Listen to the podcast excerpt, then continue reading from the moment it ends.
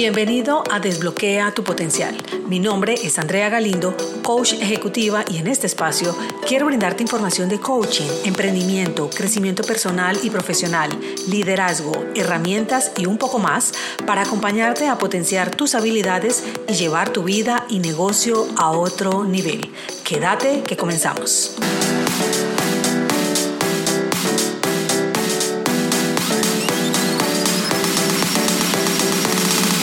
Si yo te pregunto en este momento si te quieres, lo más probable es que respondas, obvio que sí me quiero.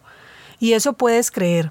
Solo que si haces una revisión a tu interior, resulta que en tu inconsciente encontrarás una cantidad de creencias que te hacen sentir poco merecedor, que no eres tan importante, que te falta mucho para estar lo suficientemente preparado. ¿Y qué tiene que ver el amor propio con el liderazgo? Pues déjame decirte que todo esto que te menciono genera una afectación en tu liderazgo porque al estar laborando quieres entregar lo mejor de ti, solo que a veces se te hace difícil y no te das cuenta del por qué. Y lo que pasa es que te cuesta dar a otros de lo que no tienes. Hoy, más que nunca, los líderes requieren fortalecer la dimensión del ser, despertando una virtud esencial como esta. Es un viaje de transformación, un cambio de adentro hacia afuera que todo líder debe realizar si realmente quiere impactar en la organización. Dedícate un tiempo para que juntos podamos identificar si estás afectado por el amor propio y lo haré realizándote algunas preguntas y contándote parte de mis vivencias en cada una. Si respondes en su mayoría que no a esas preguntas, es porque puedes estar presentando situaciones a revisar en el aspecto del amor propio. Comencemos con las preguntas. Primera, ¿aceptas tus fallas y limitaciones? Y esto no es de ser conformista, se trata de autoaceptarte y comprender que estás en un proceso constante de crecimiento y para esto es relevante conocerte. Debes detenerte y dar tiempo para reflexiones internas diarias. Cuando estás en el mundo corporativo, te consumen las actividades y esto lo evitas a toda costa sin ser consciente porque normalmente genera dolor reconocer que fallaste.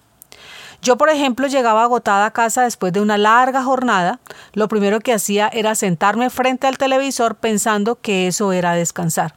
Nunca reflexionaba sobre mis defectos y limitaciones y cómo superarlos. De hecho, las ignoraba.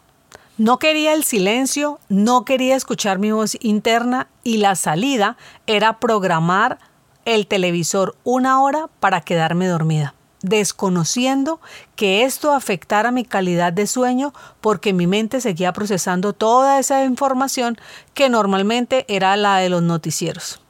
Así, evitaba encontrarme, lo que ocasionaba que no tuviera un verdadero descanso y sin saberlo, esto hace parte de falta de amor propio.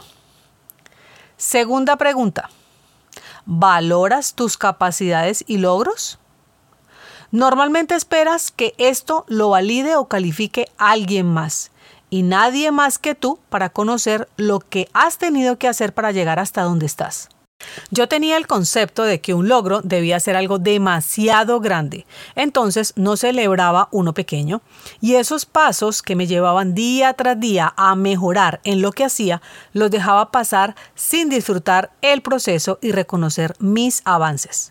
Hoy todas las noches antes de acostarme, reconozco las tres pequeñas grandes victorias del día y me hace sentir confortable. Vamos para la pregunta número 3. ¿Comprendes y te perdonas cuando algo no sale como lo esperabas? Es muy fácil dejarte llevar hacia lo negativo y machacarte sin cesar cuando las cosas no salen como lo esperabas. Es tal vez una competencia poco sana, pues no piensas qué pudo fallar, sino en el qué dirán los otros sobre lo que sucedió y que no dio esos resultados planeados. Una de mis expresiones muy frecuentes cuando estaba empleada y que los que fueron cercanos en el mundo corporativo y escuchen esto lo recordarán, era que la empresa era como una jungla, así que debía mantener en modo defensa porque todos estaban al ataque. Por ende, vivía en modo reactivo. Equivocarme lo consideraba de pánico y aceptarlo no estaba dentro de las posibilidades.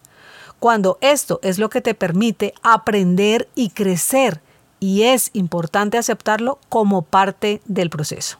Pregunta número 4. ¿Te permites expresar lo que sientes?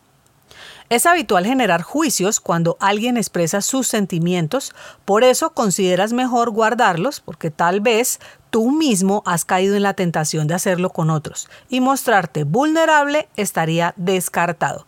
Cuando tienes el derecho de manifestar lo que sientes de manera respetuosa, teniendo claro que si otros no lo comprenden, es solo su percepción que difiere de la tuya.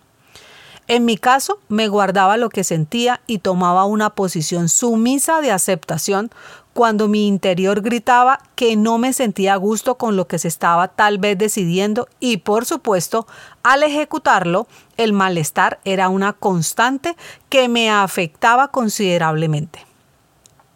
Pregunta número 5. ¿Cuidas de ti? Tener acciones que te den bienestar a tu cuerpo, mente, espíritu y emociones no solo es un acto de amor propio, sino un derecho que debes cuidar y preservar como alimentarte sano y en los horarios que corresponde, hacer ejercicio, educarte, divertirte. Todo esto es de suma importancia, aunque lo que haces es sumergirte solo en el trabajo y el tiempo se vuelve tu enemigo. Vas dejando de lado este importante aspecto que te lleva al balance y a tener una vida más tranquila y plena. En algún momento que estuve en un proceso psicológico por niveles de estrés, me preguntaron, entre otro tanto de situaciones, si dejaba constantemente de ir al baño cuando me lo pedía mi cuerpo. Y efectivamente, este acto de posponer lo realizaba muy seguido, casi a diario, dando prioridad a terminar alguna llamada, presentación, reunión, afectando notablemente mis riñones, vejiga y colon. Nunca me imaginé que realizando estos actos de aplazamiento a mis necesidades básicas estaba diciendo no a mi amor propio. Ese día lloré al detectar que había estado realizando una cantidad de situaciones que jamás me imaginé que con pequeños actos repetitivos de ese tipo deterioraba mi salud no solo física, sino mental. Esto es algo muy íntimo que te comparto porque puede ser que lo ignores tanto como yo lo hice y que te puede ayudar a evitar procesos que afecten tu bienestar. Nadie te enseña que todo termina y empieza en ti mismo. Si quieres recibir algo, primero debes darlo y para hacerlo, antes debes tenerlo dentro de ti. El amor propio es un estado de aceptación fundamental en un líder que crece por medio de acciones que te ayuden a fortalecer y crecer física, espiritual, mental y emocionalmente. Los beneficios de quererte son innumerables. Se activa tu sistema nervioso parasimpático, mejorando tu calidad de vida.